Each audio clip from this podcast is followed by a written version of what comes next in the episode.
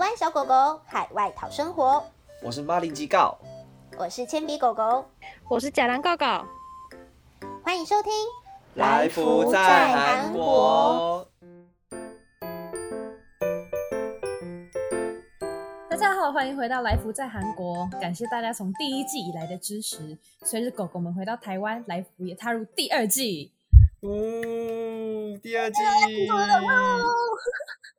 那我们在休养生息之后重新跟大家见面，希望可以带给大家更多样有趣深入的内容。那么这一集狗狗们要跟大家分享的是韩国的一部电影叫酱狗。那先声明，我们完全没有接受业配，用爱发电，没有人要找我们业配对，没有人要找我们业配，我们自己业配欢迎酱狗赞助3张电影票。好，真的好想要，可以赞助更多，我们可以抽奖好，回到正题。那这部国片，这部是国片吗？是，它是有受到政府补助的国片。对，所以它其实是台湾电影。那讲的其实是在韩国发生的故事。那我们其实都没有看过，但其实马铃薯狗已经抢先我们大家都看过了，抢先全台湾的大家。对，没错，我应该是全台湾非常前面的人看过这部电影的，因为韩国每年都会举办全州影展。那泉州就刚好是我的地盘嘛，所以当时就是吃人狗狗也有特地下来泉州跟我一起看了几部电影，其中一部就是那时候在台湾上映，可是我们已经在韩国没办法看到的《无声》。那没错，当时我在看片单的时候就发现，怎么有一部写的是台湾电影，然后可是却没有，就是我却没有完全没有任何印象。然后看的时候才发现，原来这部电影现在还没有在台湾上映，但是就是已经就是有在跑影展这样子。那而且这个主题其实是很少人，过去很少台湾人会注意到的题材。那酱狗这部电影呢，它讲的就是在韩国的华侨故事。那这群人他们手上拿的是中华民国的护照，可是他们对于目前中华民国所在的台湾根本就不熟，甚至从来没有去过。但回到韩国，但他们又不是韩国人，他们没有韩国的国籍。那这可以说其实是那个历史所带来的悲剧。那但是在我们这个时代又逐渐的就是发酵，然后又变得更加的复杂。那酱狗这部电影呢，就是已经在9月24号然后在台湾上映了。那一方面呢，就是想要宣传这部电影，那也想要就是刚好可以利用这个机会聊聊这个议题。其实光片名就很有趣了，酱狗到底是什么狗，感觉就是来福在韩国的新角色，马铃薯酱狗之类的，听起来就很好吃。酱狗才不是那其实酱狗跟酱狗都没有关系，它不是酱也不是狗，但它的确跟华语脱不了关系啦。那酱狗的原文就是它的韩文原文是酱给，它是一个拿来贬低华人的词汇。那大家有觉得跟哪个华语的单词很像吗？有吗？掌柜啊，没错，就是哇，真的好像哦！到底谁有办法联想到这个词？那回到正题，掌柜就是他其实就是店长嘛，对不对？有点像，就是这个店的老板或是掌权的人。那他跟贬低到底有什么关系？他明明就是一个权力的代称嘛，对不对？那有一个韩国语言学的教授在一个节目里面就解释这个词的来源。那以前来到韩国的中国人大部分都是经营餐厅，那这些经营餐厅的中国老板就是会以掌柜互相称呼，就是会什么李掌柜之类，我不知道，好久以前的感觉哦拙劣的模仿，就是很久以前。然后韩国人听着就开始用掌柜来称呼这些中国人，这可能是一个奇怪的误会，但是节目中这位教授的解释，因为当时很多华侨大部分都是山东那边来的，所以掌柜的发音就是他们的那个江给的发音其实比较接近山东地区的方言，那我们其实也不知道那个怎么发，总之就是这样变过来的。那这个词的来源其实有另外一种说法，就是炸酱面，可是家长用的一个谐音，根据因为有很多网络上面的各种说法，那有人去韩国国立国语院的网站上面问，那他们说其实这个来源也没有一个确切的说法啦，那大家就是可以参考看看。如果喜欢读新闻然后顺便参考一下下面的留言的话，就会有机会在台湾的相关新闻下面看到另外一个跟酱给很像词，然后它是他们拿来贬低台湾人的，叫松酱给，然后这个意思就是岛上的酱狗，然后酱狗这样倒， yeah. 你就知道，嗯，对，就是台湾的岛，就是大家，所以大家平常是在讲话的时候或是什么，可以少用一些贬低其他的种族或是国家词汇来，因为我们自己听起来也是蛮不舒服的。真的，真的，不是说什么高丽棒子这种词也是贬低的，蛮贬低的，因为还是可以知道一下，至少知道别人在骂你，就是嗯，还是可以了解的。对对对对知道我那个时候第一次听到这个词，就是在那个，就是之前有一次台湾不是业余棒球队，然后赢韩国的国家队嘛，我记得好像是12强赛吧。然后那一次，大家就一方面一边就是叫那些韩国选手去当兵，然后第二件事情我就看到说，哎，怎么就是被岛酱狗赢了啊什么之类的，然后就哦，第一次看到这个词，发现新大陆，但就觉得啊好难过，怎么会这样子讲？以之用火。没事，真的，而且尤其是像运动竞技的这种场合上面，又更常就是用国家来骂人，没错，很常出现。然后或是那种就是会有一些引发台韩之间误解的一些奇怪的新闻，就是那种带风向型的那种文章，就下面会很常出现这种留言。对啊，对啊。那我们回到正题啦，我们继续来探讨一下。那所以对我们今天这个。对，最主轴其实其实就是要讨论华侨这群人的身份。那其实，在很久之前，就是从很多人从中国慢慢的迁到韩国。不过，要讲到韩国华侨这个国籍的问题呢，我们就会讨论到，主要就是还是会讨论韩战前后那赴韩的韩国华侨，因为韩国的韩战期间，其实对应到中华民国的视角，其实就会是国共内战。那大家也知道，就是国民党就输了，然后就跑到台湾了嘛。不过，其实也不是我们现在所认知的，就是那个时候输了，所以很多人跑到台湾。但其实不只是这样而已，因为不是所有的人都跟着国民党一起来台湾了，很多就是为了躲避战难啊，然后也因为地缘的关系，他们没有办法一起来，而是跑到跟他们比较近的邻国，比如说韩国，或者说是泰国、缅甸边境，像泰北就有一群。人也是这样子。那由于地缘的关系，那前往韩国的人就主要会是像是中国的山东啊，或者是东北等地。那这些人呢，其实他们都是中华民国人，可是却学着就是他们战争还有台湾跟中国关系的就是尴尬时间拉长，然后又没有办法来台湾，可是他们在韩国生活又没有韩国的国籍，所以他们就变成一个无国籍的人。那也因为他们的身份比较尴尬，也有一些历史的背景因素，导致他们在韩国社会上或者是政策上都受到了就是程度不一的影响，甚至可以说是打压。那至于有哪些打压呢？我们交给铅笔狗。嗯，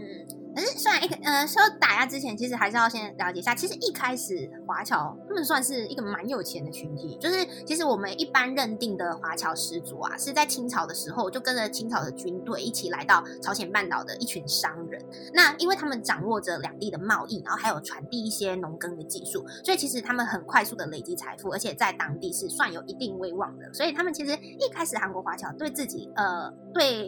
来说是有一点优越感在的。但是随着就是日本过来韩国殖民之后，就是开始把政治经济的这些主导权拿走，然后以及当地可能就是朝鲜当地的居民啊，开始感觉到这些华人是不是来跟我抢工作的这种，所以就爆发了一些就是可能一些事件，然后导致在韩国当地就是开始有一些排华仇华这样的情绪出现，然后一直到国共内战啊、韩战啊，就是这些战乱开始导致民生凋敝等等的问题，所以华侨他们就会一直迁进来韩国或迁出去，就是随着战事这样子移动。那基本上就是哪里比较安定，你就会往哪边走这样子。对。但刚刚有提到说华侨他们是透过贸易致富的嘛，所以在大韩民国建立之后，其实韩国政府他们是会有一点担心这一群华人的势力是不是会越来越壮大，因为毕竟你掌握了钱就会就是你掌握经济，你就会可能掌握一点政治或什么，他们就会担心这群人的势力，然后也会担心说这些人他们毕竟在定义上来说他们还是外国人，所以如果你是外国人的话，那你总有一天如果你可能还是会离开韩国这块土地嘛，那你这些赚的钱也就是会带走，所以基本上你这些人在韩国赚钱其实是对韩国的经济可能未来是不会有什么帮助，可能他们会有这样子的想法出现，所以他们就开始去实行一连串的打压政策，就是然后很直白的就是什么不欢迎华侨政策之类的，就是超直接的、就是、超明确的、欸、我就是不欢迎你们。 对啊，所以其实那时候就是有蛮多这种打压政策存在，那就跟大家讲解一下有哪些打压政策。那其实从李承晚开始，李承晚就是韩国的第一任总统嘛，就是开始会有一些限缩华侨可以在韩国营业的种类，比如说你只能做餐饮业之类的，那就会限缩一些他们可能在其他领域的发展。那还有一个蛮好笑的政策是他们统一定了炸酱面的价格，这个真的蛮好笑的，因为一开始可能炸酱面算在那个时代就是它的价格算高，就是可能我们现在一般吃可能3000多块啊，或者3500之类的，我们会觉得好便宜哦。可是在那个时代算是高，可是他们就是要统一炸酱面的价格，就是你不能再涨价了，所以一直到现在我们现在当代来看，可能现在3000、3500变成是一个蛮低廉的价位，对，它就是一个万年不涨这样子的概念、哦、对，就是到现在还是没有涨价，对，到现在还是没有。而且大家可能一般韩国人对炸酱面的一个想法也就是炸酱面价格好像就是都差不多，就是其实也是因为这个政策的影响、嗯、那反而变成穷学生的救星耶，就会觉得炸酱面比较便宜，然后就多吃一点这样，是没钱，就是那个月的预算没了，就是去吃炸酱面。对对 对、啊、殊不知当年竟然是高价位的食物，当年的奢侈品现在变成一些国父的食物。对啊，没错，对啊，然后还有一些就是像比如说什么朴正贤时代可能会有一些什么间谍罪，就是你莫名其妙可能你比较有钱的华侨你就会莫名其妙入狱，然后就是反正就是有一些欲加之罪啦，你也他就是可能会用一些某种名目然后去让你入狱，然后你入狱你当然你可能你的财产也会就是受到一些影响，然后你莫名其妙变成。而且那个时候反共政策其实施行的很严厉嘛，所以再加上他们又有一点好像跟中国又有一点关系，所以没错，就可能就会被针对这样子。现在就是他也不知道你到底是中华民国护照还是你是中华人民共和国护照，其实对于台湾人、中国人、中华民国人的界定，这个可能又会有牵扯很多就是历史或政治上的因素，那这个部分我们就是反正他就是要给你一个罪名，你就是要去坐牢。对，然后再来就是有一个颁布了一个外国人土地法，那这个东西就真的我觉得一个民族应该是说就是你一个人要生存，你基本很基本就是你要拥有一个土地，可是当你连土地都不能拥有的时候，其实你很多事情都会被限缩，比如说他们就限制你说你如果是韩国华侨夫妻你们只可以拥有1栋建筑，对，就是它就是一个政策这样子规定，然后你的土地也不可以超过200平，然后你如果就是你像比如说商用的店面只能有50平，就是那200平是指说你的自家用宅之类的，所以就是等于说你如果要经营一些商店或什么你也没办法去扩张，然后他就有一个很好笑的是那个政策写说如果你多出来的要自己想办法还给政府挖给他吗这样子切开来是什么办法可以还给政府在上面写字就是这个土地是政府的是要付租金嘛，感觉就是一种变相的征收，变相的去掠夺你的财产，就是不让你在韩国自产啊。尤其土地这种东西，就是比较能够保值的东西，就是为了不让你在韩国能够累积财富，所以定下了这个东西。没错，对吧？然后还有一些就是过去的纸币就不能用，然后因为华侨可能那个时代就是大家还是。多少你有钱可能你可能还是保有现金什么的，就是它并不是一个存在银行的钱或者什么，它就是这现金，然后他们就会变废纸，就有点像当初就是战争刚结束什么金元券那种，就是你拥有的财富就会随便贬值，然后就很多人在这一次的过程就是很多华侨在这次过程就是大量损失他们的财产。那另外在银行的开户上还有贷款上他们也是比较严格比较困难的，所以其实像如果你要做大生意什么的，你在这方面如果你在银行或贷款上被限制的话，其实你要做生意什么的也是会相对的会变得就是更加比一般韩国人还要更加的困难。那这里有一个很奇葩的政策我觉得超好笑就是中国料理店禁止贩卖白饭，但这个其实是有一点历史背景，就是在1970年代，其实在韩国有遇过一个就是白米短缺这样子的一个时期，然后那个时期其实我们现在常常在韩国就是韩式料理店看到的那种铁碗，就是大家都看到都是统一的铁碗，那其实就是当时他们为了就是就是避免大家会浪费食物，所以他统一做了一样大小的碗，让所有的韩国餐厅都使用这样子的碗，这样就可能大家可以比较统一的控制食量，然后控制说什么你如果现在要加饭，你只能再多加半碗什么之类，就是让你比较浪费。可是在1973年的时候，就是因为这个白米短缺事件延伸的政策是中国料理店就是禁止，就是中华料理店禁止贩卖白饭，然后这个东西就让很多华侨觉得很问号，因为像什么你那什么猪排店啊，或者是你一般的韩食店都没有限制，为什么只限制中华料理店？这不是对啊，这就是很明显的针对华侨定的政策啊，所以其实这个政策也是大概好像持续了3个月，就是因为在一连串抗议下，就是这个政策就被废止了，但是还是对于当时的华侨产生了一些打击，就是不管是在真的经济上面打击，或者是心理上的打击，我觉得这个都很明显，因为就是政府的态度就太明确了。嗯，没错。然后就是在很多还有一个就是华侨的小孩他是不可以读韩国的学校的，这是比较早期啦，就是比较早期的时候，就是有禁止韩华的儿童不可以读国民学校，然后要嫁给韩国华侨的韩国女生，他们也是必须要先放弃自己的韩国国籍才可以就是跟他们结婚。那这个就是因为是比较早期的政策，然后可能就是不管是就是年代比较早啊，所以会有这样的政策，感觉好像也不意外，对。但还是就是觉得有这样的政策，其实还是觉得很明显的，就是一种打压华侨的一种方式，对。那这一连串的打压呢，其实就造成当时有蛮多的华侨离开了韩国，就是可能到美国啊，或者是就干脆直接来台湾这边生活。所以我们可能现在在台湾也会看到有一些什么韩国籍啊，其实里面也有蛮多就是那个时期可能从韩国回到台湾的这些华侨们，对。那可是一直到现在，就是可能就是因为中韩贸易的增加，所以对于使用中文的这样子的人才的需求是增加的，所以现在韩国华侨的地位也是有在渐渐的提升，只是可能也是不复以往这样，对。是的。那其实来到了现代，华侨还是面对了一些制度上面的问题啦，就是除了像是拿中华民国籍的华侨，因为他们的护照其实是无户籍的护照，在出国的时候没有办法享有跟台湾人一样的免签礼遇，像是我们之前疫情之前要出国都很方便嘛，像是我们去日本去韩国都不需要另外再办理签证，就是可以免签就直接进去了。可是他们不管去哪一个国家都要另外申请签证，甚至连到台湾都要另外申请入国签证，这是非常的麻烦，对华侨来说，又是另外一个困扰啦。那像是因为他们也是外国人的关系，他们小朋友如果未成年需要申办电信，就是像电话号码什么的服务的话，还是都需要爸妈双方的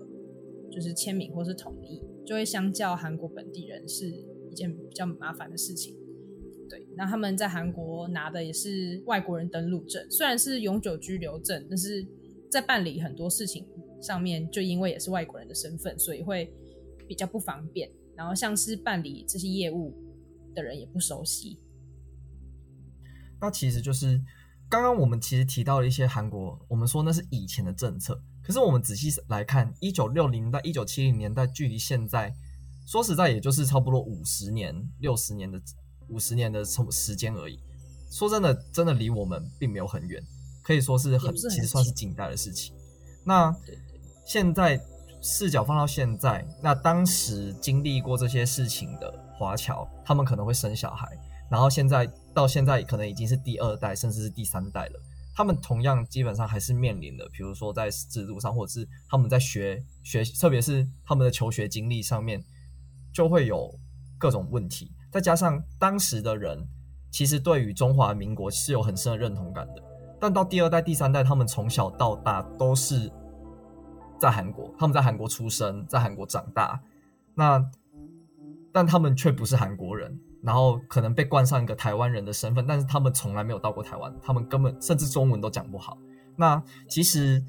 酱狗这部电影的背景其实也是这样子的背景，就是主角他是年轻人，那他的身份认同其实基本上他觉得自己是韩国人，但实际上大家都说他不是。那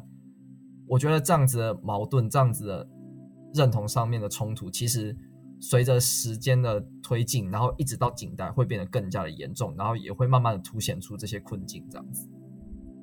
对，就是很多看到一些访问韩国华侨的记录，就会发现有一些很多华侨都会觉得在韩国他们是外国人，可是到台湾，台湾人就觉得你是从韩国来的，你就是韩国人啊。所以华侨很多在这样的矛盾之中，就会渐渐不知道自己到底是哪边的人。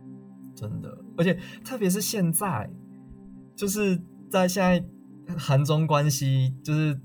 有一些状况，而且韩国就是好像对中国不太友善。那对于这群可能是全讲中文的人，或者是他们被视为是中国人的话，那对他们在社会上或者是在学校上，其实可能多或少都会受到一些，比如说不友好的视线啊，或者是甚至是赤裸裸的歧视等等的。那有关这个部分，其实我们在第一季的时候已经做了一集有关我们在韩国受到了一些身份认同上面，或者是我们曾经遇到的一些不太好的经验。那大家有兴趣的话，其实也可以回去回顾一下。对，可以回去听听看。那今天我们分享内容就大概到这边，感谢大家收听这一集的来福在韩国。但还是记得不要错过下一集的 podcast。 那如果对其他的韩国新闻或是韩国趣事、韩国文化有兴趣的话，也欢迎追踪我们的 Instagram life_in_korea20。 喜欢我们的节目的话，不要忘记追踪并留下5星评价。那我们下次见，拜拜。9月24号我们一起去看酱狗。好，拜。